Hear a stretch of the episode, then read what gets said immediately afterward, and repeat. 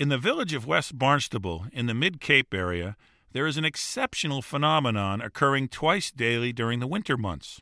A huge concentration of American robins leaves at dawn and returns near dusk from a large area of red cedars and thickets along Route 6A near the West Barnstable Post Office. I am not talking a few hundred robins, but otherworldly numbers of robins.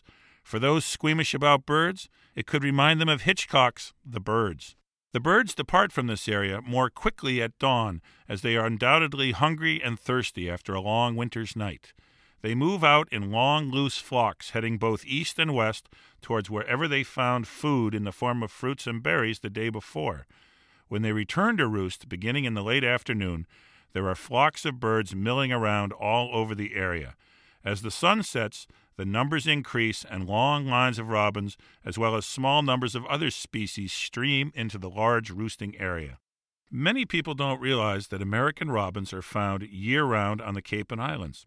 The robins that breed here don't spend the winter here. Birds that nest in this area head south for Florida and the Gulf Coast, as do many human inhabitants.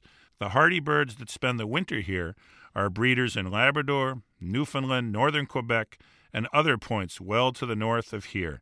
This is their Florida for those birds. Not only do we have robins here in the winter, there may in fact be more here in the winter than the summer. I digress. Back to the fabulous robin roost and the focus of this commentary.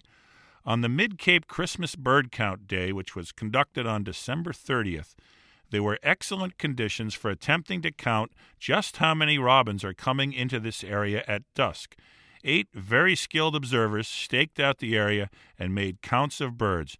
For some 25 minutes, 3,000 birds a minute passed a point along the edge of Barnstable Marsh.